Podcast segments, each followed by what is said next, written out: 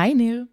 שלום חלי. אנחנו בפרק 12 בפודקאסט Upskill Yourself, והיום אנחנו הולכים uh, להמשיך את נושא הגיוס, ההכשרה והקליטה של עובדים, uh, ואנחנו הולכים להתמקד בנושא שאני, הוא מאוד מאוד קרוב לליבי, שזה גיוון, הכלה והכללה. אנחנו מארחים את הדס אלמוג, שאני חייבת להגיד שאני מעריצה שרופה, בסדר? אני כאילו מתרגשת ברמות פה, רק שתדעו. הדס היא יועצת ארגונית של עולם העבודה ההיברידי החדש. היא תומכת בסטארט-אפים בצמיחה מהירה ומומחית גיוון והכללה בארגונים. היא סמנכ"ל משאבי אנוש בהייטק לשעבר, כותבת תוכן. אם אתם עדיין לא עוקבים אחריה בפייסבוק או בלינקדין, דחוף, דחוף, דחוף לעשות את זה. היא גם מרצה והיא אותנטית רדיקלית.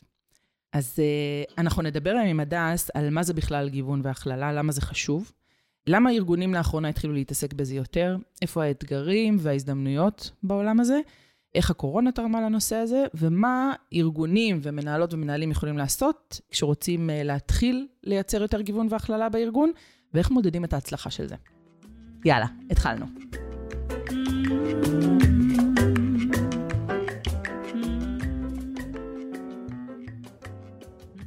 שלום הדס, מה שלומך? מעולה. אז בואי ספרי קצת על עצמך, ואחר כך נצלול לעולם התוכן שלנו. אחלה, תודה. אז באמת, אה, כמו שחלי הציגה אותי, אה, אני אחרי הרבה מאוד שנים בהייטק הגלובלי, Applied Materials, Nice, Amdocs, אחר כך עברתי לסטארט-אפים, הייתי ב-Walkme, ב-Here Mobility. בעצם מתחילת השנה עברתי לעצמאות לייעוץ, ואני עוסקת בכמה תחומים. קודם כל בהצלחה. תודה. כיף פה. תודה רבה. אמ, אז אני עוסקת באמת בכמה תחומים, אה, שדרך אגב, אה, האנשים שקוראים אותי, כמו שאמרת, פשוט הסבירו לי שאלה התחומים שאני צריכה לעסוק בהם, כי הם פשוט הזמינו אותי, התחילו להזמין אותי אה, לדבר ולעזור להם בזה, אז זה פשוט דבר שיצר את עצמו. אז הדבר של, הסיפור של diversity ו-inclusion שעוד מעט נדבר עליו, גיוון, הכלה, הכללה, גם נבין למה. תמיכה בסטארט-אפים בצמיחה, גם בפאונדרים ופאונדריות, גם בסמנכ"ליות משאבי אנוש, בדרך כלל זה נשים, mm-hmm. אבל לא רק. וזהו, וגם כל הנושא באמת של עולם העבודה העתידי באופן כללי והשפעתו על אה, HR אה, ספציפית. אז אלה שלושת התחומים הכי גדולים, יש גם תחום של HR Tech שאני מאוד מאוד אוהבת. אני מאוד אוהבת טכנולוגיה ומערכות ו-analytics, אז אני תומכת בהרבה מוצרים חדשים באזורים של ה-product, באזורים של ה-growth. אה, של ה-customer success, כל הדברים האלה. אז אה, כיף גדול. תענוג. אז מה זה אומר כן. גיוון, הכלה, הכללה? תני לנו רגע למי אוקיי. שלא מבין בכלל, בכלל כן. מה זה הדבר הזה. אז מה זה הדבר הזה? אז אה, קודם כל, גיוון זה מהמילה diversity. Mm-hmm. זה אומר שהאם החברה שלנו כ-society והארגון שלנו כ-company, מה שנקרא organization, מגוון. זאת אומרת, יש לנו כמה שיותר אנשים שונים. הם, יש קבוצות, מה שנקרא under-representative groups, שהן מוגדרות היום. הכי ידועה וגדולה זה כמובן הג'נדר, mm-hmm. שזה גברים ונשים, וכמובן שהיום יש רצף שלם של נאן ביינר וכולי. ואחר כך יש את ה... בכל, בכל מדינה זה כמובן נראה אחרת, אבל זה נקרא ethnicity, race ו-religious. Uh, אצלנו לצורך העניין זה ערבים, חרדים, אתיופים וכולי. אה, במדינות אחרות זה באמת, זה, זה אסייתים ו-people of color וכולי. אבל זאת קבוצה נוספת, אה, שבוודאי אחרי ה-Black Lives Matter מלפני שנה וחצי mm-hmm. בארצות הברית יש הייפ מאוד מאוד גדול, הנושא של gender equality הוא כבר מלווה אותנו הרבה שנים, לטעמי יותר מדי שנים מבחינת ההתקדמות שהייתי מצפה שנהיה בה, וגם נדבר על השפעת הקורונה. הסיפור של age, אייג'יזם, גילנות, זה גם קבוצה כזאתי שנקראת קבוצה מוחלשת שצריכה התאמות ו, וניגע אחר כך למה. Uh, הסיפור של uh, parents ו-main caregivers זאת אומרת האם אתם מטפלים בילדים או הורים מבוגרים או באיזשהו מישהו זה קבוצה נפרדת וכל הנושא של disability גם המנטל וגם הפיזיקל זאת אומרת uh, באמת uh, ה mental עשיתי לא, לא מזמן פאנל כזה של, של זה, mm-hmm. של בנפשי, כי זה באמת עוד יותר מורכב. בדרך כלל זה הורים לילדים, או בעצמם עובדים שצריך לראות איך זה מונגש להם וכל הסיפור הזה. והיום יש אפילו, אז, אז זה ה diversity, אוקיי? זאת אומרת, עד כמה יש לי אנשים מסוגים שונים בארגון, נכון. מכל המגוון הזה שעכשיו תיארת, למה אין מגוון בהרבה מאוד ארגונים? כן. אז עוד מעט נגיע ללמה הגענו למצב שלא בהכרח יש מגוון ולמה חשוב המגוון, כן. אבל שנייה להגדרות. אז קודם אוקיי. כל, זה שיש לי diversity זה זה שאני מגוונת מספיק. ויש תעשיות שבהגדרה הן מגוונות, לצורך העניין, התעשיות הכבדות יותר, איפה שיש מפעלים וכולי, אז הן, אז הן מגוונות אה, כי זה צווארון כחול, כי זה מפעלים במקומות מסוימים, אז אז- כי זה אנשי שירות, ואז האתגר הוא יותר לשלב אותם באמת ב- בסיפור התרבותי. אה, מה זאת אומרת, אבל למה הן מגוונות דווקא? הרבה פעמים יש, אה, לא יודעת מה, דווקא אותו שטאנץ במקומות Mm. כאלה, כאילו, אז למה... כן, למשל לא, ליוויתי כי מפעל בנצרת עילית, היום נכון. בנוף גליל, ושם רוב האוכלוסייה הייתה יוצאת חבר העמים. נכון. זאת אומרת, לא הייתה diversity בכלל. אה, בתוך, כן, כן. זה מה שנקרא in-group ו out-group. זאת אומרת, תראה, ארגונים לצורך העניין, כמו שטראוס, סודה סטרים, נטפים, טבע, זאת אומרת, ארגונים שבאמת, הם גם יש להם מפעלים בפריפריות, וגם זה עבודה שהיא באמת יותר מפעלית ויצרנית, אה, אז אתה תמצא שם כוח אדם שבאמת יותר, בגלל הפריפריות ובגלל סוג העבודה, עכשיו, אחד, מישהו יכול לטעון שבעצם, כמו, כמו שאתה אומר, זה לא באמת אה, מגוון, זאת Mhm. אומרת, זה כאילו, לצורך העניין, המפעל הוא ברהט והמפעל הוא בנצרת, אז יש פה ערבים ויש פה בדואים ויש פה...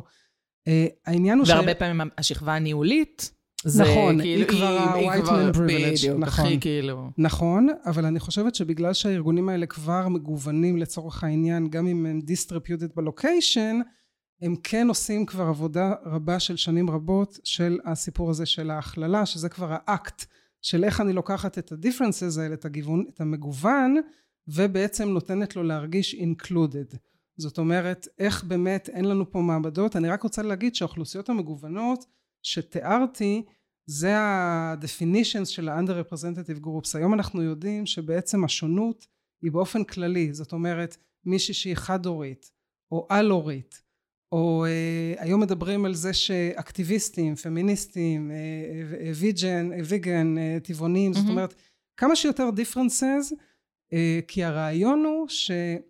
כל הרעיון זה שבעצם אם פעם באנו לעבודה ובאנו רק לעבוד בעבודה כי באנו להיות פרודוקטיביים ובאנו ל... there's a job to be done מה שנקרא ולהפך אל תביאי לנו את כל יתר הזהויות שלך והדברים שאת בעצם מחוץ לעבודה כי זה לא רלוונטי ואם זה רלוונטי זה לא זה non issue כי בעצם זה לא רלוונטי אל זה תגידי, אנחנו נשאל, הכל טוב. don't ask don't tell אה, כי באנו לעבוד, יש פה deliverables ואנחנו ביזנס, ולכן אה, אה, היה ספליט מלא. היום כבר מדברים על הסיפור הזה, מה שבני בראון קוראת the wholeness. תביאי את כל. כולך, את כל האותנטיות שלך, את האושר שלך, לא רק בגלל שעות העבודה והמש הזה של האינטגרציה, שהקורונה רק הגדילה אותו, של עבודה ובית וכולי, וזה באמת כבר לא חלוקה כזאתי של אנחנו גדלים, לומדים, הולכים לעבודה, יוצאים לפנסיה, זאת אומרת, למדנו משהו, נעבוד במה שלמדנו, ואחר כך נהנה אולי מהכסף או, או שלא, שצברנו. היום זה באמת כבר הכל ביחד. ו, ולכן, היום מסתכלים גם על הקבוצות המגוונות כמהגרים למשל. כשאני מדברת, אה, כשאני עושה אה, פאנלים עם אנשים מחו"ל, אז המון המון אנשים אומרים לי, אפרופו את נוסעת לרילוקיישן, את מהמם. הולכת להיות כזאת קבוצה אה, ש, שמורכב לה. זאת אומרת, את את יכולה למצוא את עצמך בצוות שעושה איזה בוק רפורט, שעכשיו מדברים על הספר ועל הסדרה, ולהם יש את ה... עולם התוכן. את העולם וה- תוכן והבדיחות והניואנסים והמחוות שלהם, ולך גם ייקח אולי קצת יותר זמן לקרוא את זה כי זה אנגלית.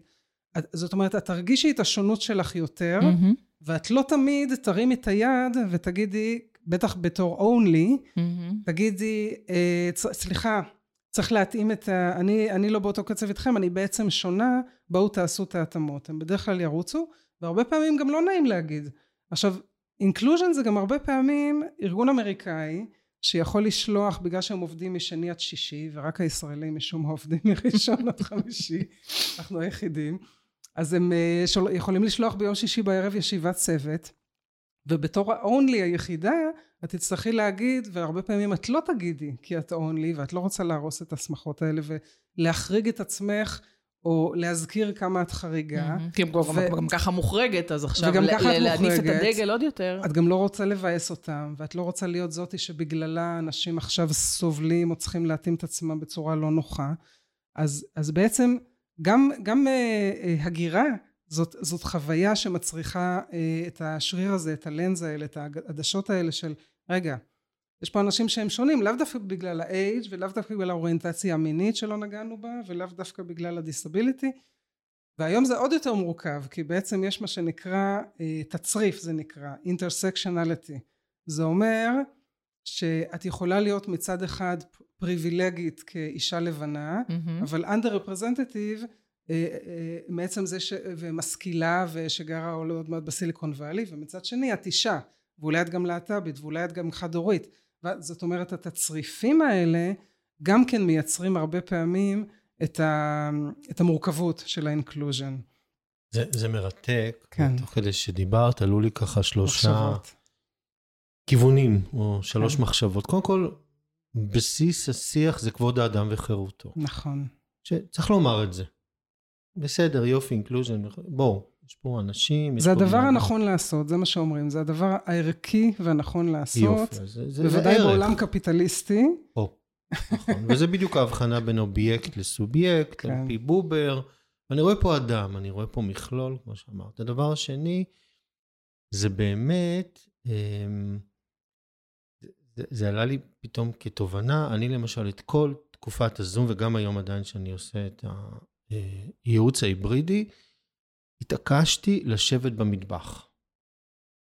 כן שזה המקום הכי לא פרופשיונל, או הכי לא ייצוגי, וגם לא, התעקשתי לא לשים טפטים של כל מיני אה, אה, חדרים אה, מרועטים. המקסימום שעשיתי זה טשטשתי מעט את ה... כי לדעתי זה חלק מה, מהזהות שלי, וזאת הנקודה השלישית. יפה. כי בסוף, בעיניי, את מדברת על אידנטיטי. נכון והשיח על הזהות הוא השיח שמעסיק היום את המאה ה-21. נכון וארגון, אני רגע ככה מנסה להתקדם עם, ה, עם ההנחות יסוד, שלא מתייחס לזהות, לפרסונל אידנטיטי של האדם, הוא לא ישרוד. כן. אני סופר מסכימה איתך, אבל אני לא יודעת להסביר לך למה כל כך קשה עדיין ברור, זה מורכב. לעשות את זה בארגונים. לא, ברור. ברור. כן. במשפחה קשה. במשפחה, נכון. נכון. כאילו, אתה, אני- יש להביא את האני המקצועי שלי, עם המסכה המקצועית שלי, ויש להביא אותי. אני לא חושבת שזה תמיד אותו דבר. אבל את מעלה פה עוד נקודה מאוד מאוד מעניינת, שעלתה גם במפגש שדיברנו אה, בפוסט הקודם אתמול, על אותנטיות. כן. נכון. או אותנטיות בעבודה. אותנטיות, אותנטיות נכון. בקבוצה. פגיעות. נכון. ומה זה בכלל אותנטיות? זה סיפור עצום, אני רק מזכיר שמי שהמציא את הביטוי, או את המונח, זה בובר, שגם בוא נהיה רגע אותנטיים, הוא לקח ועשה עיבוד מאוד יפה לסיפורי חסידות, שמי שהמציא את כל הסיפור שם זה הבעל שם טוב, שאם נהיה עוד יותר מדויקים, לקח את זה מהשבטים הטטריים, יפה. שבילה איתם את הילדות. אז אמרת שבטים, אני אעשה חיבור לשבטים. יאללה. כי הסיפור של הבייס, אח, אחת הסיבות הכי גדולות לזה, שאנחנו בכלל מתעסקים בסיפור הזה של diversity ו-inclusion, ולמה הדבר הכי טבעי והגיוני ואנושי לעשות זה לקבל אחד את השני, זה בגלל שנוירולוגית אנחנו מכוותים לשרוד, אנחנו שורדים רק אם הדומים לנו, אנחנו סומכים רק על הדומים לנו, זה לחלוטין ראשוני, שבטי לחלוטין, ולכן כשאומרים unconscious bias, אז הכוונה היא שזה בדרך כלל unconscious, unintentionally, זאת אומרת, ולכן כל הסיפור הזה הוא של להיות כל הזמן במצב של למידה, במצב של לא לדעת כלום, ובמצב שאני יודעת שאני כל הזמן אפול, כי אני, כאילו יש איזה מאבק פנימי עם הסיפור הזה, כי כל הזמן בתוכנו, כי אני אלך עם מי שדומה לי, עם מי שגדלתי איתו, עם מי, ולכן גם ארגונים ומנהלים זה כל ה biasים בגיוס. אתה יודע, יש המון biasים. יש bias של gender, של נשים וגברים, אנחנו מכירים את, ה, את המחקרים, וכל הזמן עושים אותם, וכל הזמן מגלים אותו דבר דרך אגב. ברור. של נותנים אלפי קורות חיים אה, אה, עם שם של אישה ועם שם של גבר, ו, ולא משנה למי נותנים, לסטודנטים בארצות הברית, באירופה וזה, בגילאים, זה תמיד יוצא אותו דבר. ברגע שיש שם של אישה, זה, פתאום הקורות חיים, יש פילטר, יש פרשנות שאומרת אם פחות קומפיטנטית, היא בעצם פחות הצליחה, לכן גם מציעים לה פחות שכר וכולי, לעומת הגברים. וזה זה, מה שנקרא, וזה רק ה gender bias, יש age bias ויש appearance כל bias. כל השישה שדיברת ו... עליהם כרגע, נכון. דיברת כן, על אתניות, נכון, על גזע, על דת, על גילאיות, כולם. הורות ומוגבלות. וזה בתוכנו. עכשיו, בשביל שאני כל הזמן אלחם בעצמי, בעצם, ב biasים שלי, כי אנחנו כולנו מוטים, אני כל הזמן צריכה לעבוד בזה, בגלל זה זה גם לא, עוד מעט נספר מה הארגונים עושים, ומה באופן כללי צריך לעשות, אבל זה, צריך להבין שאמרת שבט, אז זה ישר הזכירי לי, כי זה באמת משהו שהוא אה, מאוד מאוד חזק. אני חושב אבל שאני מציע, שוב, אני לא, לא מבין בזה, אז אני רק מציע אולי להשתמש במקום המילה להילחם, מודעות. כן. כי בעיניי נכון. ה-awareness זאת העבודה. נכון. ש... זה עבודה, זה ממש עבודה. ו- ו- זה ממש היא, עבודה. היא עבודה אינסופית. כן, ולא רק זה, זה בדיוק התירוץ או הסיבה או המורכבות, איך שנקרא לזה האתגר, שמנכ"לים ומנכ"ליות באים ואומרים אה, ל-HR או ל- לא משנה, למי שבאמת רוצה לדחוף את הדבר הזה בארגון, שבאים ואומרים, אין לי capacity לסיפור הזה. ברור. זאת כן, אומרת, אני בתור מנהלת, גם אה, ככה קשה לי, אני צריכה לעמוד ביעדים, אני צריכה לחנוך, אני צריכה זה. עכשיו אתם מוסיפים לי עוד, עכשיו תיק של 500 קילו נכון. על הגב, שאני עוד צריכה להכליל לא, אנשים שכאילו שונים ממני, למי יש כוח לזה? ממש, זה כל כך מדויק, ואז שאני בא לארגון ואומר, תסתכלו בבקשה על האודיטוריום. אתם אודיטוריום לבן. הם, הם, הם לא, הם, קודם כל הם לא רואים, הם גם הם לא רואים כל כך מה אני לא רוצה. אה, או שהם יגייסו איזה שניים שלושה מהקהילה האתיופית, כדי להגיד, הנה, יש לנו פה diversity. נכון. אז הסיפור הזה של ה...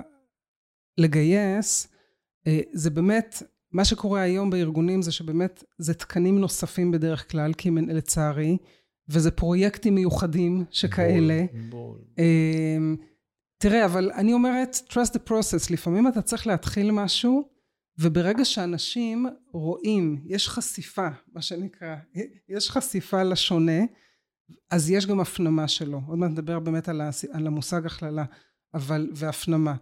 כי ברגע, כי הניסיון שלי, ודיברנו על הצלחות, שכשאני מכירה ארגונים, זה דוגמאות, אני לא אגיד את השמות שלהם, אבל ארגונים שניסו לגייס מבוגרים לצורך העניין ולא הצליחו, עשו תוכנית mentoring, לקחו עמותה, אמצע הדרך, אה, יש כל מיני עמותות, אמרו העובדים שלנו יהיו מנטורים החוצה. הם לא חס וחלילה יצטרכו לגייס אצלם לא נכופף את ידם בשביל שימשיכו לרוץ מהר זה business.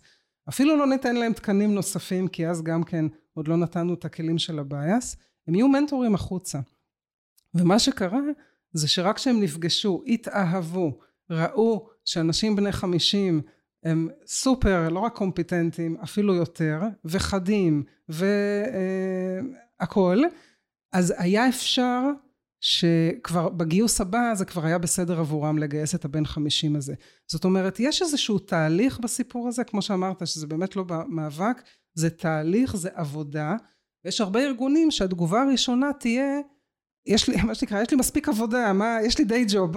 אני לא כן, צריך גם... כן, אני גם עושה את התרומה לקהילה, אז עזבי אותי בשקט. עשיתי לזה outsource, יש לי פה גוף של אחריות תאגידית. אז למה שווה? כי אני יכולה כן. להגיד שנניח כשעבדתי בפלאפון, היה תקופה שהתחלנו לעבוד עם אה, חרדיות. כן, אני זוכרת נכון, שאני זוכר. עשיתי את הסדנה הראשונה, סדנת שירות הראשונה לחסידות גור. בבאר שבע. כן. בבאר שבע, באלעד עשינו. נכון. ובהתחלה נכון. אמרתי, אלוהים, איך אני לוקחת את הסדנה הזאת ומתאימה אותה לאוכלוסייה. כן. ותקשיבו, הם היו, אני חושבת שעדיין יש, תותחיות על, הן מוכרות מדהימות. הם הגיעו עם הלב ועם הנשמה, וזה, ההתאמות שבסוף היה צריך לעשות עבורן, כן. היו לא משהו שכאילו הפיל או הוריד את החברה.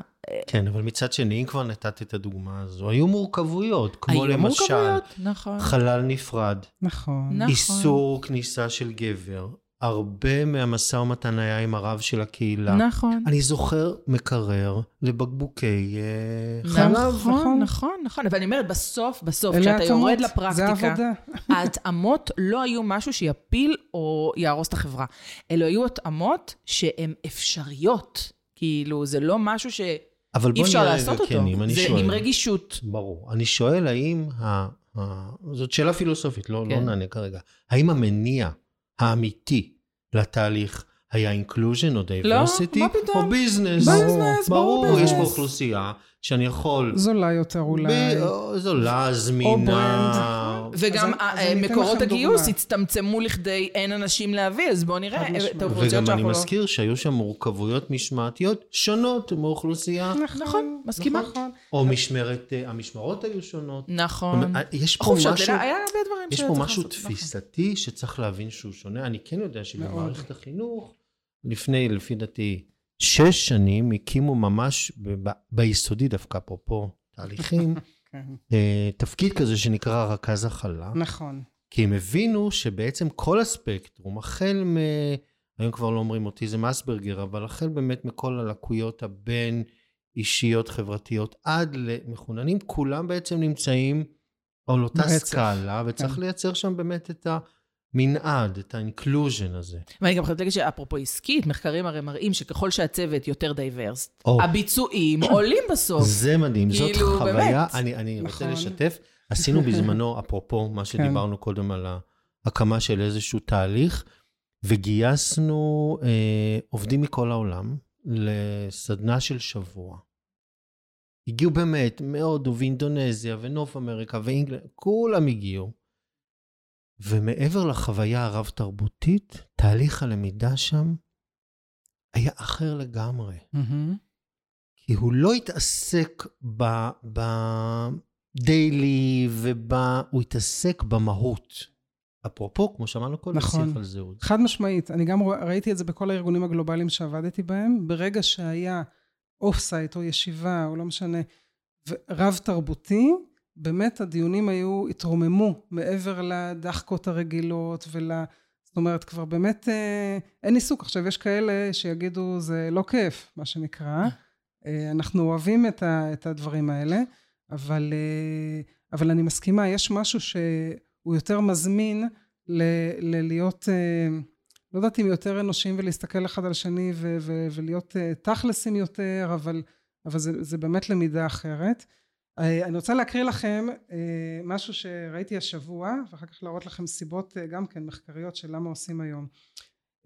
יש מנכ"ל של Snowflake's, שזה בעצם מין פתיתי שלג, מרק סלוטמן, שהם הנפיקו, זו חברה שהנפיקה לפני שנה, ממש בספטמבר לפני שנה, והוא אמר, אני עכשיו אומר את כל מה שכל החברים המנכ"לים שלי לא מעיזים להגיד, אבל אם אומרים בחדרי חדרים ובכנסים, רק שתדעו, אני השופר שלהם.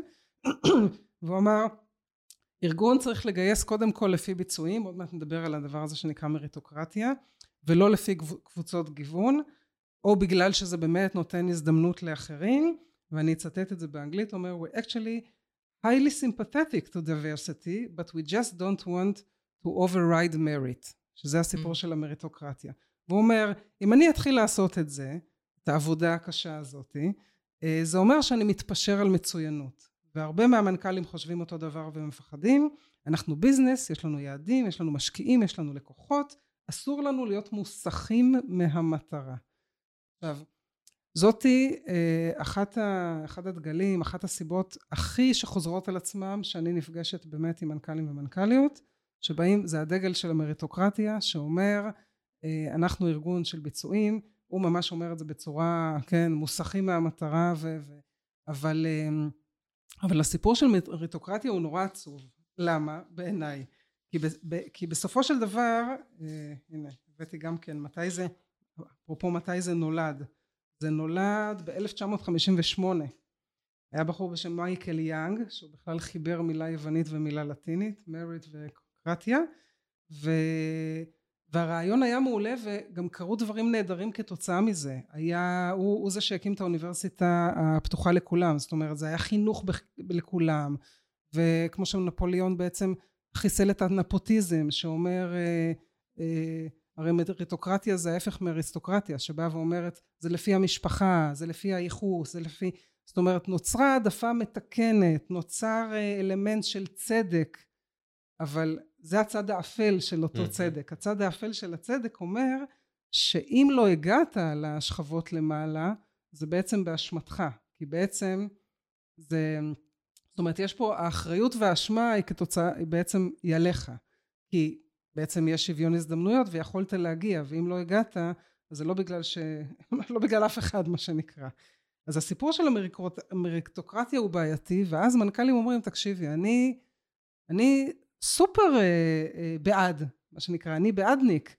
תביא לי גבר ואישה לקו הסיום, שיש להם לאותו תפקיד, עם אותה הכשרה ועם אותה יכולות ו- וכולי, אה, אז, אז אני אבחר את מי שהכי טוב, שזה המריטוקרטיה. מי שהכי טוב י- אה, ייבחר, יגויס, יקודם, נכון? אבל כשאתה בא אליו עם מספרים, וזו כבר רמז למה שצריך לעשות, אתה אומר לו, תראה, בעצם בסופו של דבר כל ההנהלה שלך היא גברים, לבנים, אה, עד רמת דירקטור, לא משנה, ניקח איזשהו level היררכי, נגיד שיש אצלכם, עד רמה מסוימת, יש לך 50 אחוז נשים, והופ, מ-VPs ומעלה זה כבר drop, כבר יש שם 10 אחוז. זאת אומרת, בפועל, הנתונים שלך לא מראים מריטוקרטיה. אתה אומר, אני הולכת איתך, דרך אגב, אני לא רוצה לבטל את המריטוקרטיה. אני פשוט רוצה לעשות מריטוקרטיה נכונה ואמיתית, ששוברת את כל ה bias ים. זאת אומרת, אם אני אראה לך שיש לך bias ואנחנו לא חפים מ bias לאורך כל הדרך ושהפאנל גיוס שלנו הוא מגוון אבל המועמדים לא שורדים את המגייסת, את המנהלים, אה, את האופר אז אני אראה לך שבתהליכים שלך, בתהליכים של הפרפורמנס אה, אה, people of color ונשים ואנשים מבוגרים יותר אני אראה לך ש...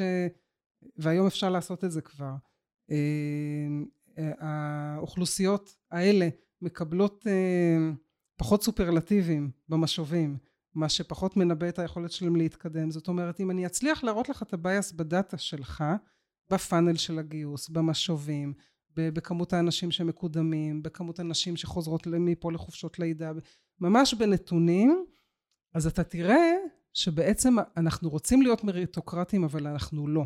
אבל אז הוא יגיד לך, אבל ה performance שלהם כנראה לא מספיק טוב.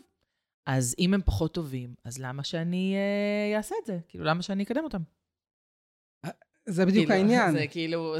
הוא כאילו, אני דווקא, מה שנקרא, מראה לו את העובדות בסופו של דבר. אז הוא יכול להגיד, אז כנראה שהן טובות, שכל הקבוצות האלה טובות עד רמה מסוימת, והם אה, לא מצליחים לעשות את הקפיצה. לא כל אחד מתאים לעשות את הקפיצה, אז כנראה שמי שמצליח לעשות את הקפיצה זה אנשים, אה, גברים, לבנים, אה, כמוני, וכל השאר פשוט לא, can take the pressure, כאילו, אה, לא כן. עומדים בזה. כן. כן, אבל זה בדיוק כי הן צריכות לצאת כן. לילדים, כי הם זה, כי הם זה, כי הם זה. אבל זה בדיוק אפקט פיגמליון, או נבואה נכון. שמגשימה את עצמה. ולכן לדעתי מה שהיה לי חסר קצת בשיח, הדס, מריטוקרטיה זה ה-perception. כן. כי את דיברת מאוד על database, או על, נכון. על עובדות, ולדעתי, יש פה משהו יותר מהותי.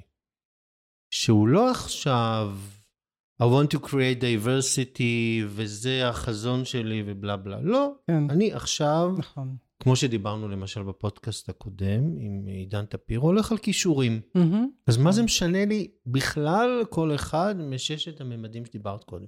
יש לו את הכישורים? Welcome. אז יש פה משהו תפיסתי. כן.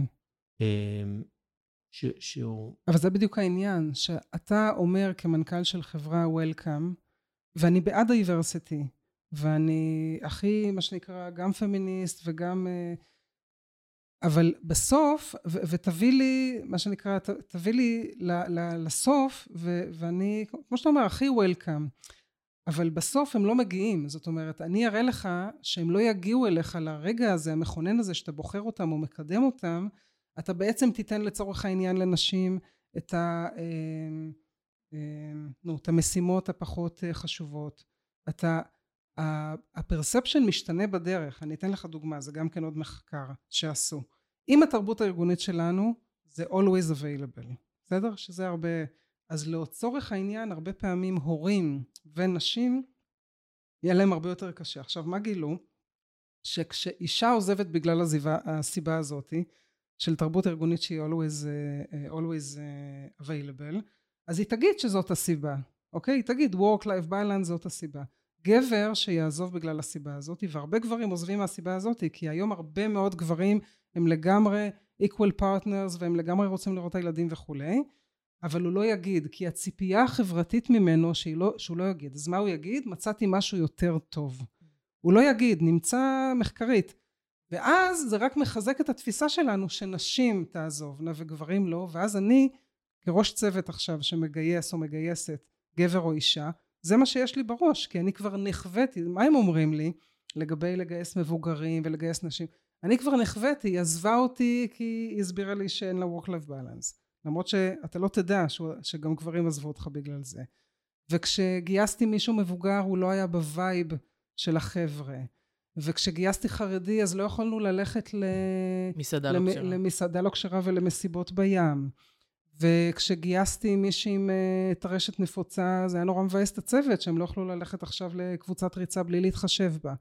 עכשיו תראה כל הלהתחשב הזה שזה עבודה קשה זה בסוף מחזיר את עצמו פי אלף כי מה בסוף אומרים לי? אחרי שנה שנתיים עם חרדים מבוגרים אה, וכולי וכולי זה כן נותן תחושה לאנשים שהם א' אנשים יותר טובים וב' הם רואים את ה benefit של הדבר הזה. אבל בהתחלה זה נשמע כמו עבודה קשה בהתחלה זה באמת יותר עבודה קשה ולכן כל מי שבסופו של דבר מתעסק עם diversity ו-inclusion זה סוג של אמירה של I'm here to stay כי לרבעון הבא זה אולי יאט אותי אבל ברור לי שאני בונה חברה שאני רוצה to scale אבל העניין הוא ש inclusion זה ממש ביום יום אני אתן לך דוגמה אני אתן לכם דוגמה וזה דוגמאות שמנהלים סיפרו לי. יש לי דוגמה רגע מהבית, שהיא קצת מוזרה, תגידי לי אם זה inclusion. כן. אשתי ואני צופים כן. בנטפליקס כן. בסדרות. יפה. ויש לך אפשרות לשנות שפה. כן. אנחנו מתעקשים לשמוע את הסדרה בשפת המקור. יפה. אני כבר שמעתי באמת ספרדית, נורווגית, צרפתית, דנית, צרפתית, איטלקית, ברור. זה תענוג אחר לחלוטין. כן. עם כל הקושי, לש... בואי, יש שפות חורקות וצורמות, ברזילאית, פורטוגזית. הולנדית, חורקת. רוסית, זה, יש, באמת, יש כן. שפות שהן כבדות וקשות, לעומת כן. ספר אחרות מתגלגלות. כן. זה חלק מהאינקלוז'ן, אבל אני רוצה להגיד לך שזה לא בא עכשיו ממקום של... Uh, זה ממקום של חוויה. נכון. כי כשאני חווה את הסדרה עכשיו, כן. בשפה... אפרופו אותנטיות ואמינות. זה זה, כן. ו- ו- אז, אז משהו פה בשיח, אני עוד לא מצליח להגיע לפואנטה שלו. כן. נראה לי שאותו מנהל עשה את ה diversity, כן. את ה inclusion, כן. לא כי הוא באמת נכנס עד הסוף למהות של השינוי שהוא עושה. כן. וזה שינוי תרבותי. נכון. זה כל כך תרבותי, נכון. אני אתן לך דוגמה למה זה שינוי מהותי ותרבותי, ולמה היום ארגונים uh, בעצם עושים את זה. זאת אומרת, הטריגרים היום, ולאן אנחנו רוצים להגיע. אז, uh, ובסוף זה it till you make אתה יודע, זו טרנספורמציה מאוד מאוד ארוכת שנים. אבל אני אתן לך דוגמה דווקא מהיום-יום. מנהל סיפר לי, אתה יודע, אתה מעביר סדנאות וכבר הרבה שנים עובד בארגונים, יש את הפעילות הזאת שהיא מאוד אה, שכיחה, שבשביל לשבור קרח ובשביל לייצר אינטימיות, אומרים אה, בתחילת סדנה או בתחילת ישיבת צוות, תביאו תמונות ילדות, נכון? יש את הקטע הזה. ואז אנחנו ננחש אחד את השני, את התמונות, ויהיה מצחיק ויהיה נחמד, וגם נראה אחד את השני כבני אדם ולא רק כתפקיד, ונייצר פה איזה נטוורק כזה וכולי. וזה, וזה זה, זה סוס מנצח כזה, זה משהו שעובד תמיד. עכשיו, דמיין בעצם שבצוות, אה, זה בארצות הברית, יש לך בצוות של העשרה אנשים אישה שחורה אחת וטרנסג'נדר של פימל טו מייל, בסדר? עכשיו, תרגיל מנצח ומהמם ותמיד מצליח לאותו מנהל צוות, בעצם נכשל לחלוטין לצורך העניין, כי אותה אישה שחורה הודרה לחלוטין מהכיף של התרגיל שלה בוא ננחש, כי כולם ניחשו כי ראו את הצבע העור שלה, זאת אומרת, היא לא באמת יכלה באותו רגע לשחק, ליהנות, שלא לומר להרגיש מודרת ושונה. והטרנסג'נדר, הדבר האחרון שהוא רצה לעשות זה להיזכר בעצמו כאישה, כילדה קטנה ועם כל מה שהוא עבר עם זה. זאת אומרת, אם אותו מנהל היה עוצר לחלקיק שנייה ערב לפני, ואומר, רגע, יש לי פה תרגיל מעולה, שעובד לי כבר שנים, אבל האם זה מתאים לצוות הנוכחי שלי, שיש בו טרנסג'נדר, ואישה שחורה. לא, נשנה את התרגיל. נכון, בוא נ... נמיר אותו לזיכרון ילדות. למשל, או לכל דבר אחר, אבל אני אומרת, עכשיו זה קורה לנו כל הזמן. ואם אני עכשיו אשים קייפ... אבל זה קורה כל הזמן כי זה הטיות בהערכה, זה בדיוק הסיפור נכון. של סטריאוטיפים, אנחנו חווים את זה כל זה הזמן. זה, זה, נכון? נכון, אבל כשאנחנו אומרים על ניהול מכיל, לצורך העניין, אלה האתגרים היומיומיים שמנהלים ומנהלות מתמודדים איתם, ושאנשים מתמודדים איתם בצוות, אוקיי? כי אתה לא יכול לברוח בסופו של דבר ממי שאתה ומיתר הזהויות שלך, גם אם אתה לא מוציא אותם, גם אם אתה... עכשיו, כמובן ש-people of color וטרנסג'נדר זה הרבה יותר visible, כן? השונות הרבה יותר visible, לעומת שונויות שהן הרבה יותר שקופות. אני יכולה להיות בארון, אני יכולה להיות אימא לילדה עם צרכים מיוחדים, אני רוצה, יכולה להתגרש. אתה יודע, שמעתי על מקרים... מגבלויות אה, בתקשורת בין אישית, שאנחנו נכון, חווים את זה הרבה בחברות אה, הייטק. שאנשים יותר נוח להם face to screen מאשר face to face. חד משמעית. חד משמעית. דרך, אגב, היום שאנחנו מדברים על psychological safety, זאת אומרת, על זה שאינקלוז'ן מייצר מרחב בטוח, לצורך העניין, לאנשים שונים, באמת הרמוט, זו הסיבה שנשים, ו, זאת אומרת, ה-under-representative, כל קבוצות הגיוון, מעדיפות לא לחזור למשרדים, mm-hmm. כי המרחב הבטוח שלהם יותר הוא בבית. נכון. ו- וזה קטע, זאת אומרת, זה כאילו, זה, זה, זה סופר מעניין. מצד שני נוצרה קבוצה חדשה של ה remote, שיש מה שנקרא uh, in-person favoritism, זאת אומרת, אם אני בעצם מגיע למשרד, אז רואים אותי יותר, ואני אקודם יותר, ואני אהיה יותר עם הצחוקים והחברה, ואז דווקא אלה שהם בבית, הם... Uh, מודרים. Uh, הם, הם מודרים. הם נשארים אומרת, מאחור. הם נשארים מאחור. אז בכלל, עכשיו לכל קבוצות ה diversity, נוסף המורכבות של הקורונה. אבל תראו, למה, יש לי נתונים למשל, למה ארגונים היום, היום מתעסקים עם הסיפור הזה של גיוון והכלה. אני מזכירה לכם... אז שנייה לפני נתונים רגע, כן, אני רוצה, כן. אני רוצה רגע לתת רגע עוד בנפיט שעולה לדעתי מהשיח הזה. כי כן. את, אנחנו מדברים על זה שכשיש לי עכשיו מישהו שאני, או מישהי שאני צריכה להכליל, או להכיל כן. בצוות שלי, כן. זה מחייב אותי רגע לעצור רגע ולהיות רגישה.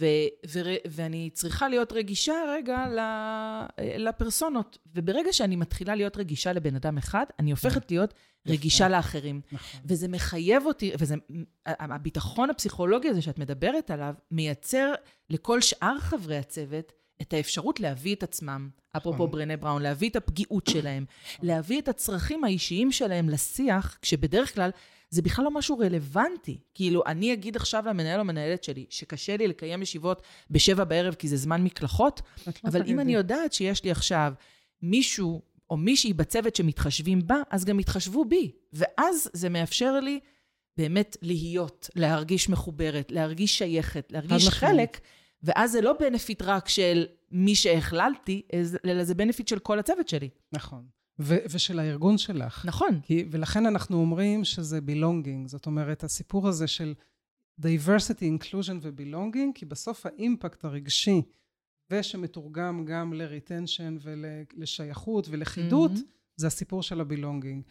כי אני מרגישה עכשיו שיקבלו אותי, א', אם יקרה לי מחר בבוקר משהו חס וחלילה, ו- וב', את, את, באמת את כל כולי, זאת אומרת, אם אני היחידה, וזה הרבה נשים אומרות לי, שאני יחידה עם ילדים קטנים בצוות ההנהלה, הרבה פעמים זה HRיות למשל, הם לא יגידו שהן לא יכולות בשבע בערב בשביל להחריג את עצמם ולהיות בעצם חלשות יותר ו- וקורבניות ו- ובעצם מבקשות וכולי.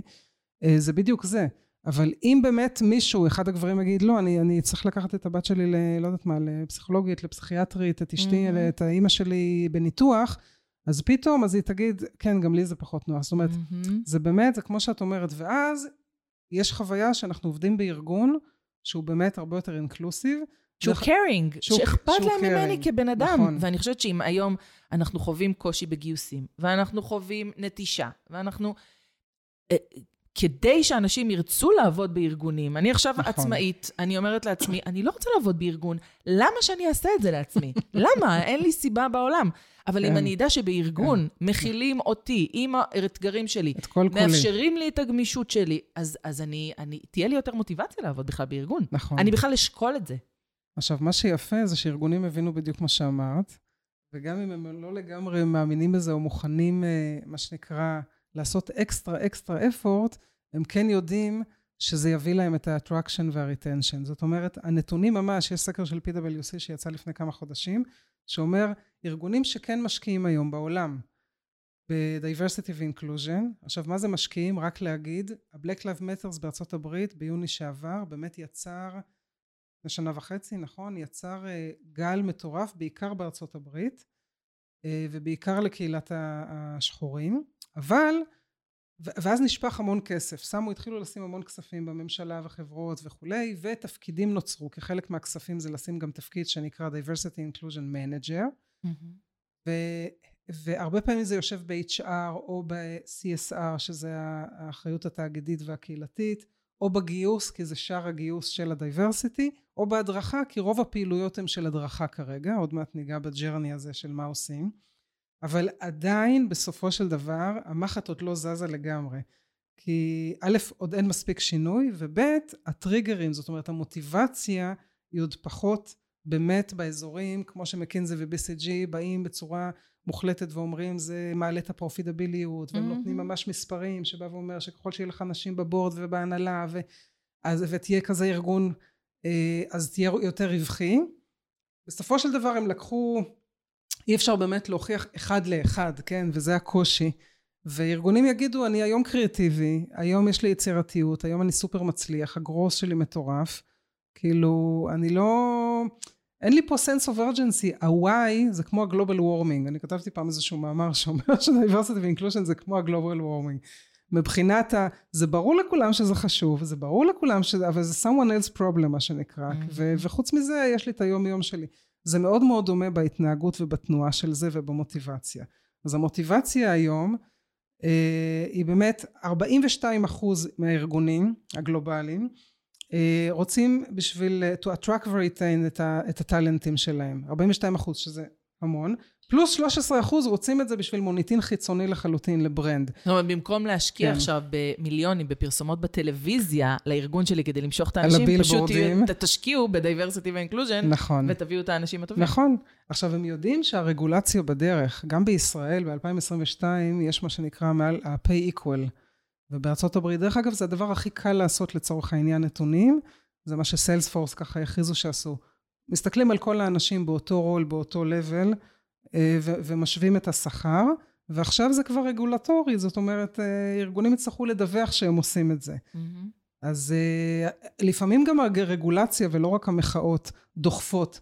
וזה שצריך שתי נשים בבורד לפני שאתה חברה ציבורית, אז יש ארגונים שעושים את זה שבועיים לפני ההנפקה, יש ארגונים שעושים את זה הרבה קודם, mm-hmm. אבל בסוף זה קורה. לפעמים אני אומרת, זה, זה כבר עדיף, לפעמים הרגולציה עושה לנו את הקפיצה הקוונטית הזאת, ואז התיקון, הוא, התיקון הערכי הוא, הוא קורה, כי אנשים, האסימון לוקח לו הרבה זמן לרדת. אבל תראו מה זה, 55 אחוז בעצם הטריגר הוא brand ומוניטין, עוד 17 אחוז זה ה compliance, מה שאמרתי, mm-hmm. זה הציות לחוקים, כי יש compliance, בארצות הברית בכלל, אתה צריך להראות שיש לך אחוז מסוים של diversity, ו-8 אחוז זה מענה לדרישות לקוחות. יש היום mm. לקוחות שבאים וואו. ואומרים, בעיקר אמריקאים, תראה לי שאתה עושה diversity, תראה לי. אחרת אני לא חותם איתך כלקוח, שזה הסטנדרטים, יש לי סטנדרטים שלי. מדהים.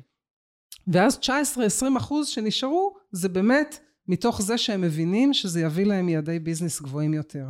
זאת אומרת, אלה הטריגרים היום. דרך אגב, מתי לי קוראים כיועצת, פה בישראל, יש שלוש uh, use cases, אוקיי? Okay?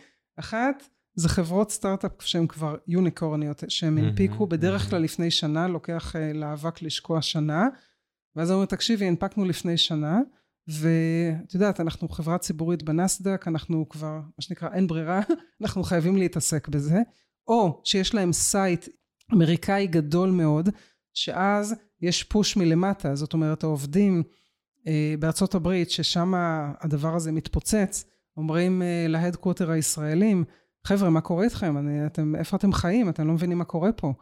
Uh, uh, תראו לנו, ש, תראו לנו שהארגון שלנו לא רק ביום הגאווה וביום האישה עושים איזשהו סלבריישן, mm-hmm. אלא שאנחנו פה רציניים עם הדבר הזה. ו-use case נוסף שקוראים לי זה חברות גלובליות אמריקאיות, שבאמת התחילו לפני שנה וחצי עם איזשהו chief או diversity manager, ועכשיו הם כבר יוצאים לגלובל. והם באים לישראל והם באים לאירופה ואומרים תקשיבו שמנו תוכנית שמנו יש לנו DI strategy ו statement ו commitment ואתר והדרכות ובגלל שיש הרבה דברים לוקאליים ב diversity אה, בואו הנה קחו כסף תיקחו יועץ מקומי תעשו.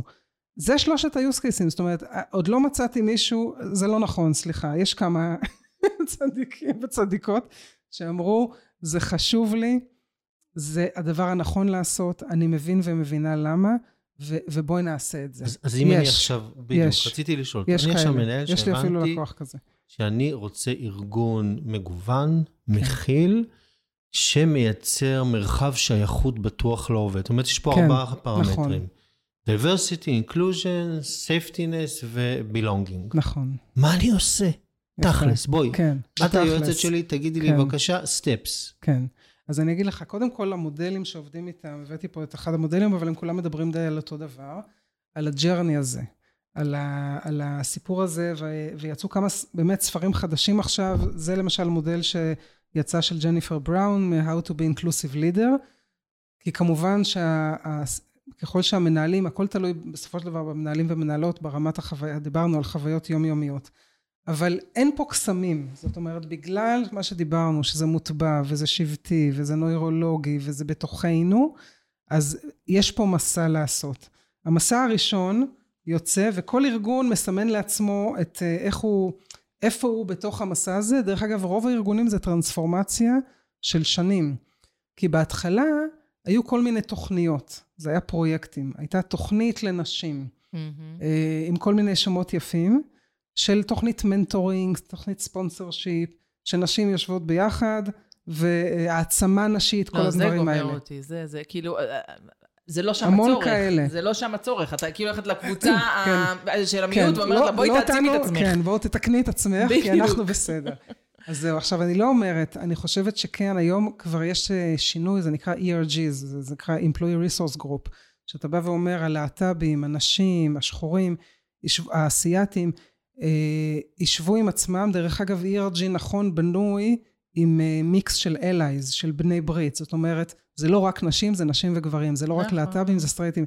ואז ה-ERG בנוי בצורה הגיונית, הספונסר שיפ האמיתי הוא של ה-allies, שבאים ואומרים, יש לי אחריות. עכשיו, עד להיות ally, אתה חייב לעבור תהליך. התהליך אומר מ-unaware, שאתה בעצם, אני קוראת לזה ה-fear zone, שאנחנו עדיין מפחדים, זה נושא נפיץ, זה PC, אנחנו קוראים לזה diversity police, יש פה מישהי שכל הזמן אומרת לי מה לא להגיד, מה לא להגיד, מי ייפגע, מי לא ייפגע, אני כל הזמן עסוקה במה לא, ולמה זה מכביד עליי, ואיפה אני הולכת להתפוצץ עם זה ולפגוע במישהו, ואולי עדיף שכבר לא, ו, וזה אומר שאני באמת עוד לא יודעת כלום, אבל זה שלב ה-unaware שאמרנו, קודם כל compliance, יש פה, יש פה חוקים, אני קצת כמו אעמוד בהם. בהטרדה מינית, כאילו. זה מאוד זו- כמו הטרדה מינית. כן.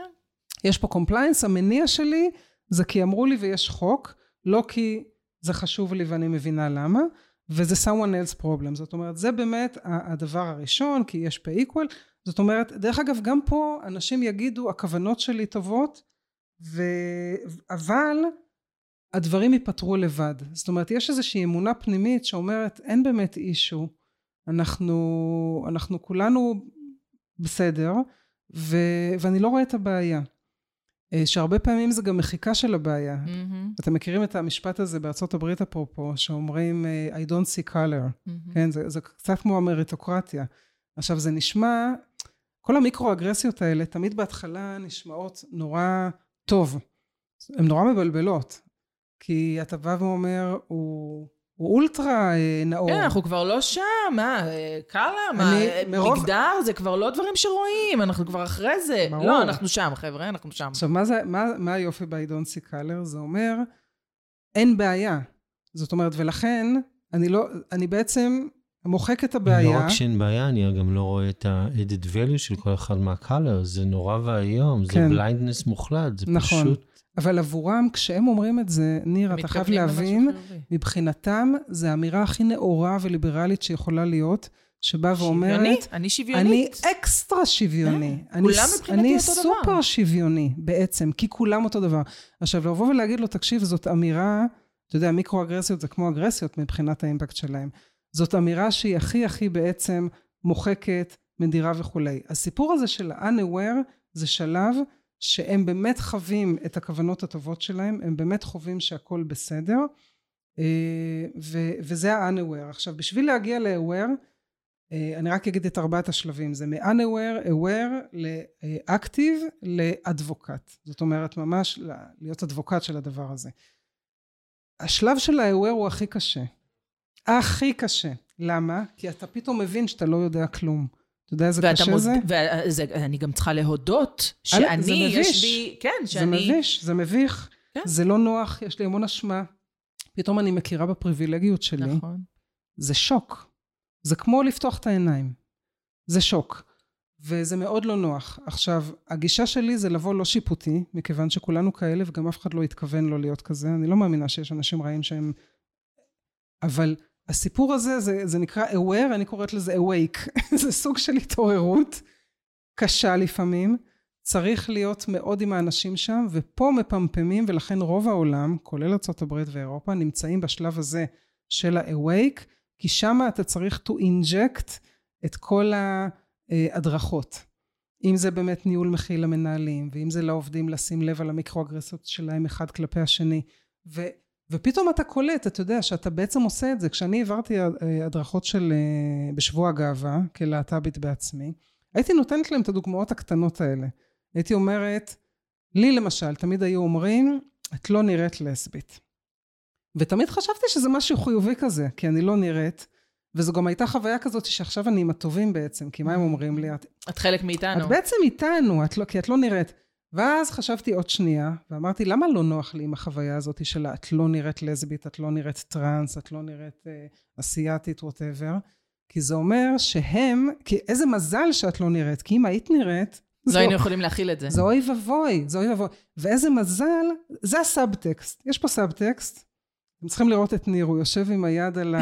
הוא תופס את הראש ומנדנד את ראשו. כואב לי הכל, כואב לי לחיים, כואב לי מרוב שאני... נכון. כי הסיפור הוא self-awareness. אבל תקשיב, ניר, ואתה יודע, ואז מרימה מישהי את היד בהרצאה, והיא אומרת לי, הדס, אני לא צריכה ללכת רחוק ולהיות לסבית, שאני לא... אני גרושה, וכל הזמן עובדים ועובדות אומרים לי פה, את לא נראית גרושה. ואני נשארת עם החוויה הזאת של למה הם מתכוונים ומה הם אומרים ומה הם חושבים עליי. זאת אומרת, עכשיו, כשאני נותנת את הדוגמאות האלה, המאוד מאוד קטנות, כשאומרים לה הרבה פעמים למישהו you are so articulated, או שאת uh, where are you really from, where are you actually from, שהמילה הקטנה הזאתי, זה בא ואומרת, אני סימנתי לך עכשיו, אתה יודע, יש דבר שנקרא uh, whistle dog, כאילו רק אתה ואני עכשיו שמענו את השריקה הזאת כמו הכלבים, ואתה הבנת מצוין למה התכוונתי שהוספתי את המילה אקט שלי. סימנתי לך בזה הרגע שאתה לא באמת מאיתנו, אוקיי? זאת אומרת, כל הדברים האלה קורים כל הזמן במקום עבודה. כל הזמן. אז יש את הניהול המכיל שהמנהלים אמרנו צריכים לחשוב שנייה לפני הפעילות. אבל יש את אחד עם השני, שברגע שנפתח לי הראש, ופתאום נפתח לי הראש, ואני אומרת, אני כל הזמן עושה את הדברים האלה בעצמי, ואני לא יודעת כלום, זה שוק. יותר מזה, אתה חושב שבתור לסבית אני מבינה טוב את עולם הטרנסים? אתה חושב שאני מבינה סופר טוב את עולם ההומוי? לא. זאת אומרת, החוויה הזאת של אני לא יודעת כלום, do not assume anything, ואתה יודע, לפעמים מנהלים אומרים לי, אה, אני מנהל את הצוות הזה עשר שנים, בארגונים ככה ותיקים. הדס, אני יודע הכל עליהם. אני אומרת לו, אתה לא יודע. אין, אני יודע הכל עליהם, את לא... אתה לא יודע. אתה, אנשים לא מספרים שיש להם, וגם מחר בבוקר יכול לקרות, שמישהו ש... אה, הבת שלו מתאשפזת עכשיו בבית חולים פסיכיאטרי, הוא לא יגיד לך. הוא לא יגיד לך עכשיו, אנשים בשוק, מה זאת אומרת לא יגיד? הוא לא יגיד לך, כי מבחינתו עכשיו יש עליו כתם, ואתה תיתן לו פחות משימות, ואתה תיתן לו, אתה יודע, זה מדהים, שאני הייתי אה, משאבי אנוש הרבה שנים בארגונים, והרבה פעמים היה פלקטואציות של אה, פיטורים, לא בגלל פרפורמנס. תהליכי התייעלות. תהליכי התייעלות, תודה על השם המכובס והיפה והמולבן. נובמבר, כל שלושה חודשים תהליכי התייעלות. כן, כל שלושה חודשים. ואז אתה רואה ברשימות באמת הרבה נשים לצורך העניין ומבוגרים. ואתה, עכשיו, לכל אחד יש סיפור אמיתי של פרפורמנס, כן? סיפור כיסוי. אבל כשאתה... אז, אז מצד אחד, אותו מנהל שבחר עכשיו, אני לא מאשימה אותו, כי הסיפור הוא מציאותי ואמיתי, התמונה שהוא צילם באותו רגע, שאותה אישה או אותו מבוגר באמת לא בקור ביזנס, וכשחייבים לחתוך אז הוא יחתוך אותה או אותו, אה, הוא אמיתי. אבל אם אתה הולך אחורה להסללה ולך... למה מלכתחילה לא שמת אותה על הלקוח הכי חשוב, על הפרויקט הכי חשוב? כי חשבת שיש לה ילדים, כי היא בעצם אישה, כי...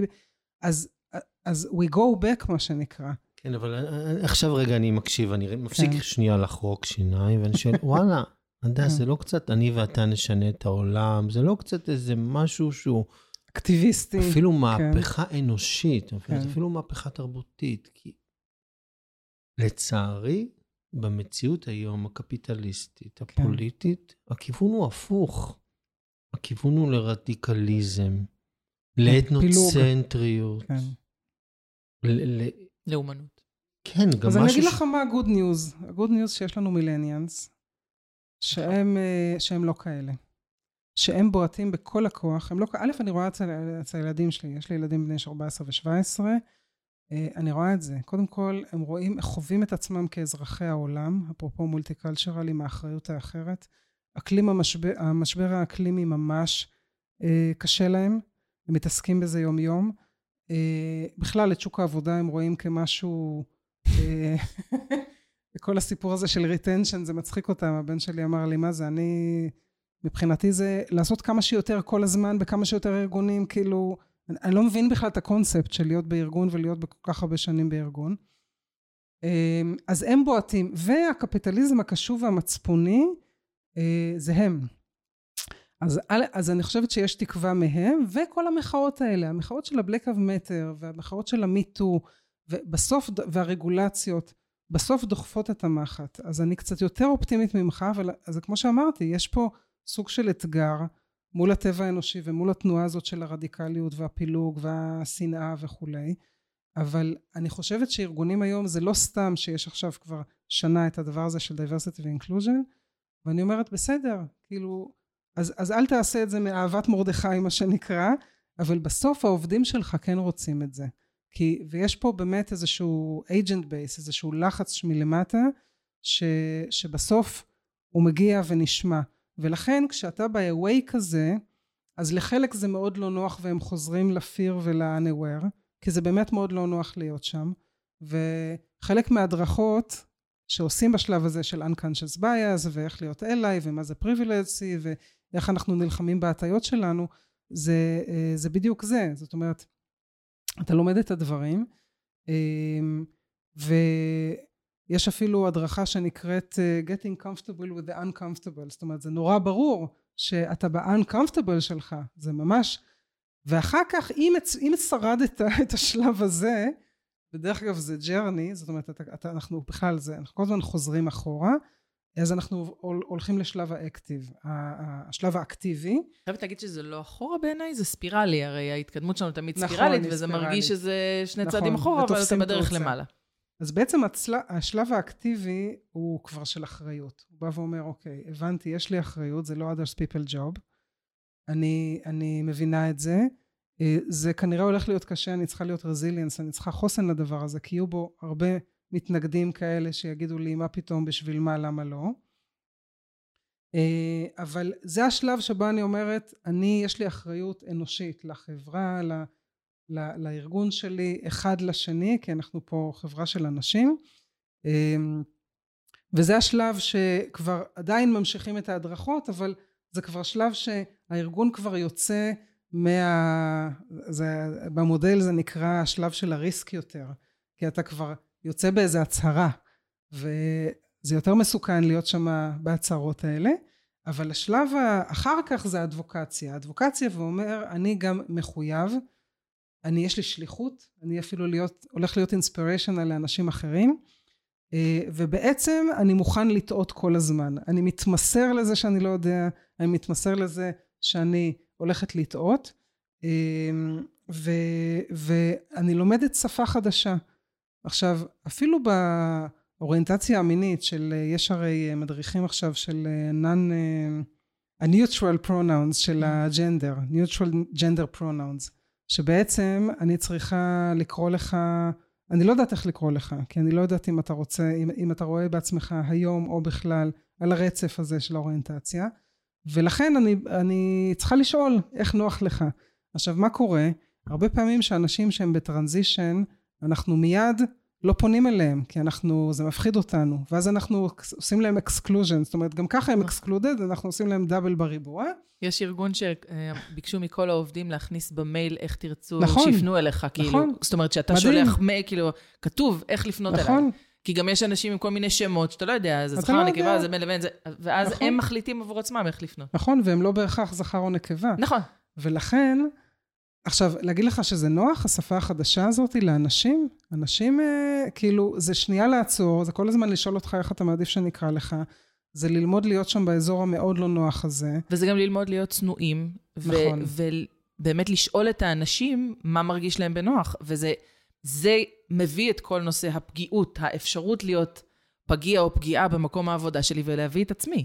נכון. זה כאילו, נכון. וברגע שאני כמנהלת מוכנה רגע להיות במקום לא יודע, רחמנא ליצלן, אוי ואבוי שאני אהיה במקום לא יודע. וזה לא מה שלימדו אותנו. אנחנו, נכון. הרי עצם זה שאנחנו המובילים, ואנחנו חייבים לדעת כל הזמן. שזה החטאות הכי גדולה בניהול בעיניי, כן? כאילו זה... בסדר, תראה, גם לפני, גם בלי קשר ל-diversity ו-inclusion, הרבה מהקורסי ניהול, זה שאנחנו מלמדים את המנהלים, גם בתקשורת, פנים-ארגונית והחוצה, ב-PR, שזה בסדר להיות vulnerable, וזה בסדר להגיד אני לא יודע, וזה בסדר לא להתחייב, אבל גם זה ג'רני, כי יש משהו בחוויה הזאת שאני עכשיו המובילה של הגוף הזה, ש, שאני צריכה לדעת.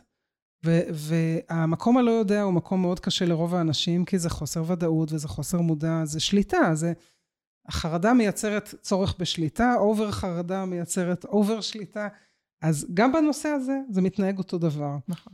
עכשיו, הסיפור הזה של אז מה עושים? כאילו, כשהבנו שזה המסלול ושאין קיצורי דרך ושצריך לעבור את הדבר הזה, ארגונים עושים, קודם כל מבינים שאנחנו צריכים לעשות בירור של ה-why. למה לנו חשוב? וכל תשובה היא בסדר, אין תשובה נכונה. כל תשובה בעיניי היא בסדר. גם אם הטריגר הוא compliance, וגם אם זה, אתה יודע, מנהלות משאבי אנוש אומרות לי, את ההנהלה פה זה לא מעניין, אה, אבל לי זה חשוב. העובדים שואלים אותי, הנהלת דרג ביניים רוצה, האמריקאים רוצים, לא משנה, דיברנו על זה. אז אנחנו אומרים, "אח- אחלה, נתחיל. בסופו של דבר, אז נתחיל בהדרכות, אבל קודם לעשות בירור של ה-why, ובסוף זה לעבוד בהרבה צירים במקביל. יש כאלה שמתחילים בסקר. דרך אגב, Mm. הבאתי פה כמה שאלות שכן חשוב לשאול, למשל, אם מתחילים בסקר, אפרופו. כי יש הבדל, מצאו שיש הבדל בין שאני שואלת אותך בסוף ישיבה, אה, נו, הייתה ישיבה אינקלוסיב? very inclusive enough for you. ורוב הסיכויים שאתה תגיד, אה, כן, בסך הכל. כן. אבל אם אני אשאל שאלה אחרת, יש איזה מרצה שאמר שזו השאלה הכי טובה. הוא, שהוא, ש- כשהוא שואל, very inclusive enough, אז כל הזמן אני כן, כן, כן.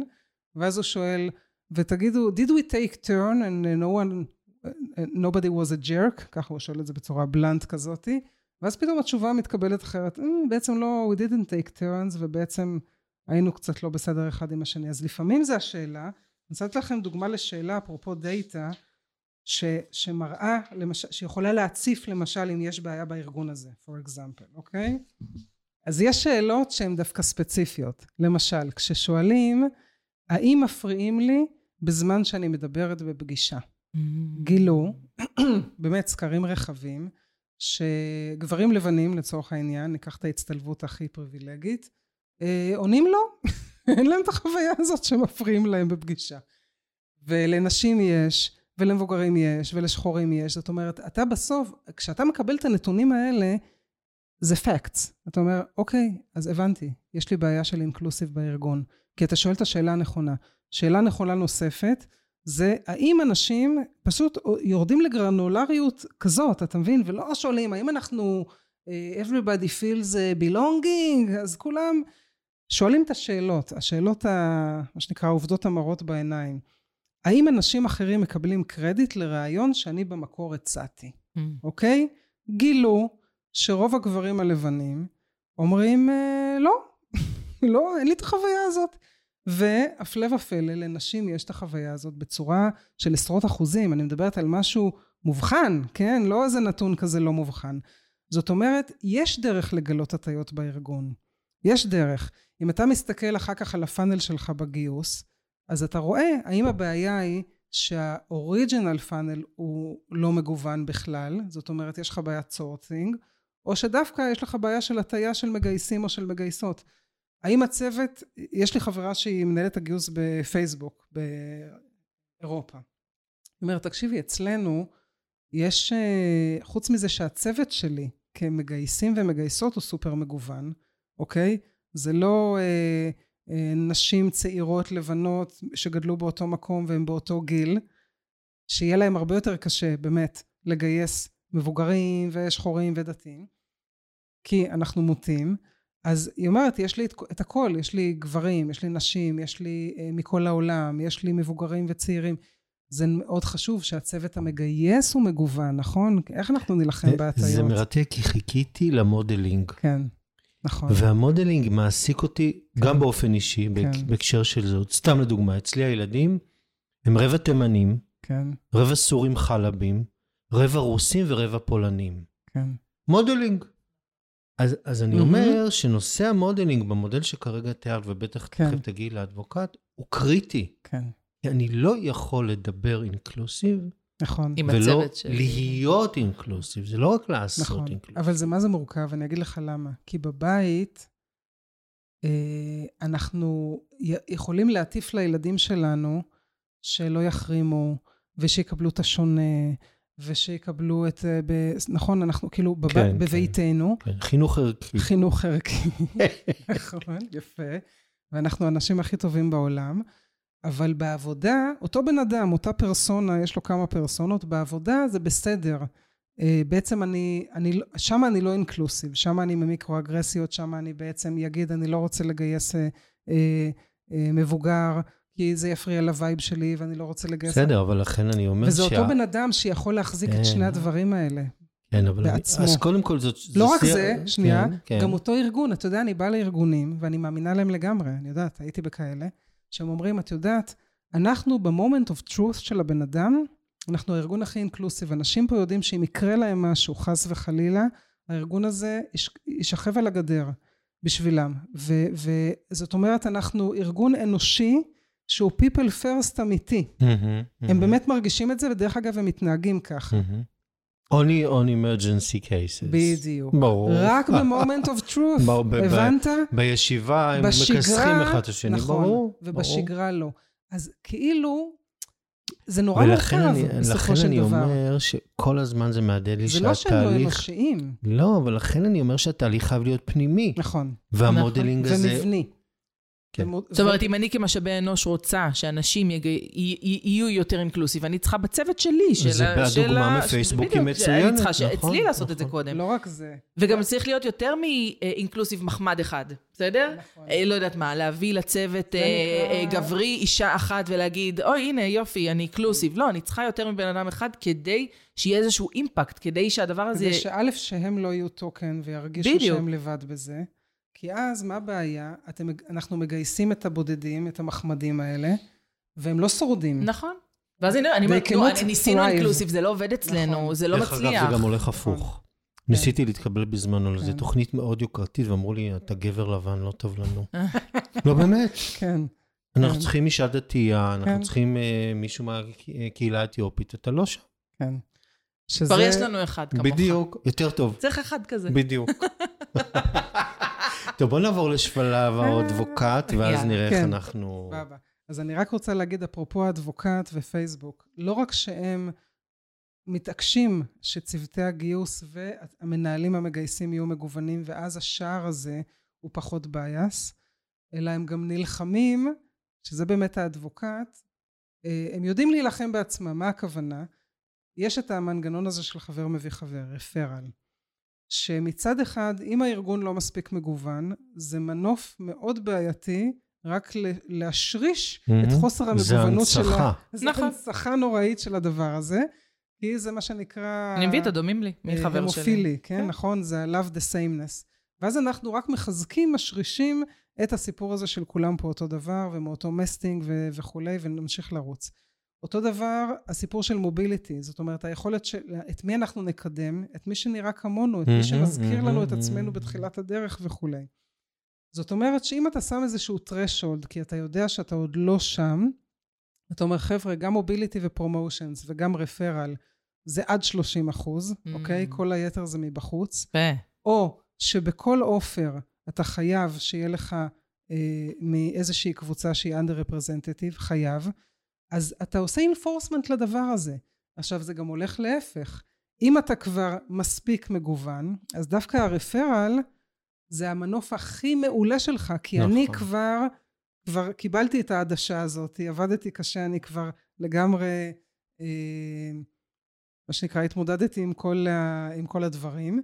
אז אני עכשיו את ה referral כבר יעשה כמו שצריך, וימשיך לגוון כמו שצריך. מעולה, אז זה, בוא, זה מעביר אותנו לשלב ה advocate. advocate. סליחה שאני כל הזמן מושך. לשם, כן. ואנחנו ב advocate. ה advocate זה אומר בצורה גלויה להיות סופר אחראית, zero tolerance לדבר הזה. עכשיו, יש לזה מחירים, זה שלב מהמם. מאוד אמיץ. ו- ואתה לפעמים יכול למצוא, למצוא את עצמך לבד בזירה האמיצה הזאת. אמ, אני חושבת שככל, בסוף, ככל שיותר ארגונים ילכו לכיוון הזה ויראו שלא רק שהשד לא נורא כל כך, אלא יגלו את, ה, את היתרונות, זה כמו שמנהל אמר לי, הוא עבר ארגון, ופתאום כל הצוות הניהולי שלו היה נשים, כמעט כולן. הוא אמר לי, הדס, תקשיבי, אני אה, בחצי זמן עושה הרבה יותר. כל הישיבות הנהלה שלי, אין אגו, אין פוליטיקה וזה, עוד פעם, אנחנו קצת מכלילים פה, אבל זה מה שהוא אמר, אני מצטטת. אני כל כך יעיל. אני מסיים ישיבות הנהלה הרבה יותר מוקדם, הדברים נורא ברורים, הולכים ל execution. תענוג. לא מתעסקים כל היום במי ומה ובאופ... וב... וב... ובמאחורי הדלת. אז אני אומרת, יש משהו בחוויה שכשאתה נחשף הרבה פעמים עם הרגולציה ועם הזה ומכריחים אותך ופה ושם אבל בסוף אתה נחשף ואתה לומד משהו ואתה מכיר בלמידה ולכן האדבוקציה זה א' כל הזמן ללמוד ולא רק לעשות, לעשות את הכל זאת אומרת שיהיה לך את ה-ERGs עם ה-allies ואתה כל הזמן בקבוצות קטנות דרך אגב לא לשבת ולהגיד זה נורא נורא חשוב זה לא יעזור אה, אלא שאחד לשני יגיד, שאני אגיד לך ניר מה אני צריכה ממך בשביל שאני ארגיש פה אה, נעים. זאת אומרת, זה לא רק מהלמעלה למטה, זה מה שנקרא בן אדם לחברו גם. ואם אני, וזה מה שאני עושה גם בארגונים, אני מייצרת מין מיני אה, מיקרו וורקשופים כאלה, ואנשים יוצאים אחרת אפילו אחרי שעתיים. כי אם אני שואלת אותם, תגיד, תחשוב עכשיו אנחנו נעשה סבב, וכל אחד יגיד מתי בחיים שלו הוא הרגיש included ומתי הוא הרגיש excluded. ברמה, בצבא, בתיכון, בצופים, במשפחה, לא משנה, זה יכול להיות גם אה, רגעים קטנטנים, כן? במקום עבודה, whatever, כמהגרת, כגרושה, כמישהי ש... ואנשים פתאום, אתה יודע, מתחברים לדבר הזה, פתאום הם מרגישים שזה כבר לא ה... לגייס חרדי וערבי, אלא זה, זה החיים, זה הם.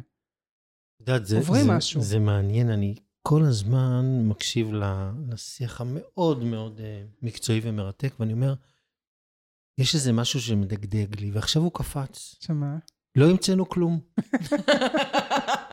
יש נכון. משפט שמסכם את כן, הכל. כן. ואהבת לרעך כמוך. כמוך. נכון. אבל שימי לב שהמשפט מתחיל בזה שקודם כל ואהבת. נכון. אתה צריך קודם כל לאהוב את עצמך. ואיך אני אתאהב בך? רק אם אני אכיר אותך. מדהים. רק אם אני אכנס לעולם שלך, רק אם יהיה לי אכפת לך, בכלל ממך. רק אם אני יהיה אכפת לי. עכשיו, איך יהיה לי אכפת ממישהו שאני לא מכירה, שמפחיד אותי, שרק לדבר איתו, יש לי חוויה שכנראה אני אולי אפגע בו. ש... אז זה, זה הכל חשיפה והורדת מגננות ופגיעות. ופגיעות. נכון, נכון. ולהגיד להיות- חלי, אני אוהב אותך, זאת פגיעות. נכון. הנה, אמרת. מסכמת לנו? זהו, אני, אני, אני כאילו, אני ב- בדקות האחרונות אומרת לעצמי, אני צריכה לסכם. אני לא יודעת איך לסכם, אני מודה, אני צריכה שתיקח את זה היום. אולי עשינו סיכום עכשיו. יכול להיות? ואהבת לרעך כמוך. כן, לגמרי. אני, תראה, אני, כן חשוב לי לחבר את זה לביזנס, יאללה. כי אז בואי בסוף, ככה, שני משפטי חיבור לביזנס. כי בסוף הם צודקים. ה- ה- הסיפור הזה של אה, זה, זה מאט, זה כבד, זה עבודה קשה, דיברנו למה, זה באמת, זה באמת קשה לעשות את זה. אבל הרווח הוא כל כך גדול, והעובדים כל כך יודעים להעריך את זה, אה, ובסוף היכולת שלנו לבוא ולהגיד, אחלה מריטוקרטיה, בוא רק נעשה אותה נכון. אני איתך, אני לא נגדך. נפלא. זה, זה, זה הדבר, ו, ולבוא עם נתונים, ולעקוב אחריהם, ולתקשר את זה לעובדים, כי הם באמת ירצו לבוא למקום עבודה שהוא כזה. ובסוף, אתה יודע, היום יש גופים שכבר לא קוראים להם diversity ו-inclusion, קוראים להם sustainability. כי הם מטפלים גם באחריות החברתית החוצה, מדד ה-SDG, מהמם, מהמם. וגם באחריות החברתית פנימה, לעובדים שלנו כי הם גם אנשים. ואז יש משהו, התפיסה היא הרבה יותר הוליסטית וגם יותר עסקית, ואני אסיים במשהו שהוא סופר עסקי. יש ארגון שהשכיל לקחת את ה-ERG למשל האסייתי שלו, האז'יאן, ולבוא ולהגיד, תקשיבו, אנחנו רוצים לחדור לשוק האסייתי עם המוצר שלנו, ויש לנו פה קבוצה שלא רק מדברת את השפה, יודעת את התרבות, יש לה את הנטוורק המקומי, מכירים, הם, הם, הם, יש להם שם חברים ואנשים ומשפחה, ו, ואנחנו נעזר ב-ERG הזה, לא Mm. רק אה, להיות יותר אינקלוסיב פנימה, מדהים. אלא לחדור לחדור לשוק. לשוק. נפלא, מנוף. מנוף שהוא לגמרי לגמרי אה, עסקי. אתה יודע, כמו שללהט"בים יש כלכלה ורודה, זאת אומרת, כל אוכלוסייה יודעת, אז בסופו של דבר... ובגלל זה זה מביא לתוצאות עסקיות, כי אתה נכון. בעצם מ- אה, יכול לתת מענה לקהל יעד יותר רחב, כי אתה ומעלה- מבין את הצרכים. ומעלה בצורה חד משמעית ה engagement. נכון. ולכן היום כל ארגון שמנסה להתמודד עם סוגיית ה engagement, וה retention, המחויבות, נכון, והנטישה נכון. דרך כל מיני נכון. בונוסים ורווחה, נכון, יאללה, כן. תעשו shift, נכון. לכו למקום של ה inclusive וה diversity, ו... וגם ברמה העסקית. תקשיב, אם אני עכשיו צוות של product, שיושב ועושה design thinking על הפרסונות שהולכות לקנות, וכל מי שיושב בחדר, הוא לא mirroring. הוא נכון. לא מראה של הלקוחות שלי. אז איך, תסביר לי איך, for God's sake, אני אצליח לייצר מוצר, שכשאני רק, אה, אה, לא יודעת מה, אה, גברים לבנים, עוד פעם אני נטפלת אליהם, בסדר? כי זה הכי קל. איך אני, אעשה, איך אני אראה את כל הפרסונות האלה ויבין לעומק מה הן צריכות. זאת אומרת, ה mirroring הזה הוא, הוא, הוא קריטי. הוא קריטי והוא עסקי לחלוטין בסופו של דבר. אז את יודעת, אנחנו בדרך כלל מסיימים את הפודקאסט שלנו מהמם. בבחירה אקראית של שיר מתוך אה, הספר של רחל שפירא, והפעם וואו. אנחנו חורגים. באמת? כן, יואו, אימא'לה. אפרופו. diversity, אנחנו חורג- חורגים. וואי, יואו, אני. כל. הפודקאסט, היה כן. לי שיר בראש. איזה אני שיר? עכשיו שולף אותו. רגע, אני הולך להפתיע אתכן. יואו. השיר הוא של, אפרופו diversity, של אחת המשוררות הכי מדהימות שיש, אבל כן. אפרופו diversity, לא מכירים אותה. זלדה. משוררת אישה חרדית. וואלה. רגע, יפה. השיר נקרא שלומי. יפה. שלומי קשור בחוט אל שלומך, והחגים האהובים ותקופות השנה הנפלאות, עם אוצר הריחות, הפרחים, הפרי, העלים והרוחות, ועם הערפל והמטר, השלג הפתאומי והטל, תלויים על חוט הכמיהה. אני ואתה, והשבת. אני ואתה וחיינו בגלגול הקודם. אני ואתה והשקר, והפחד, והקרעים. אני ואתה ובורא השמיים שאין להם חוף. אני ואתה והחידה. אני ואתה והמוות. אימא'לה, זה היה מדהים. תודה, הדס. מדהים. תודה רבה.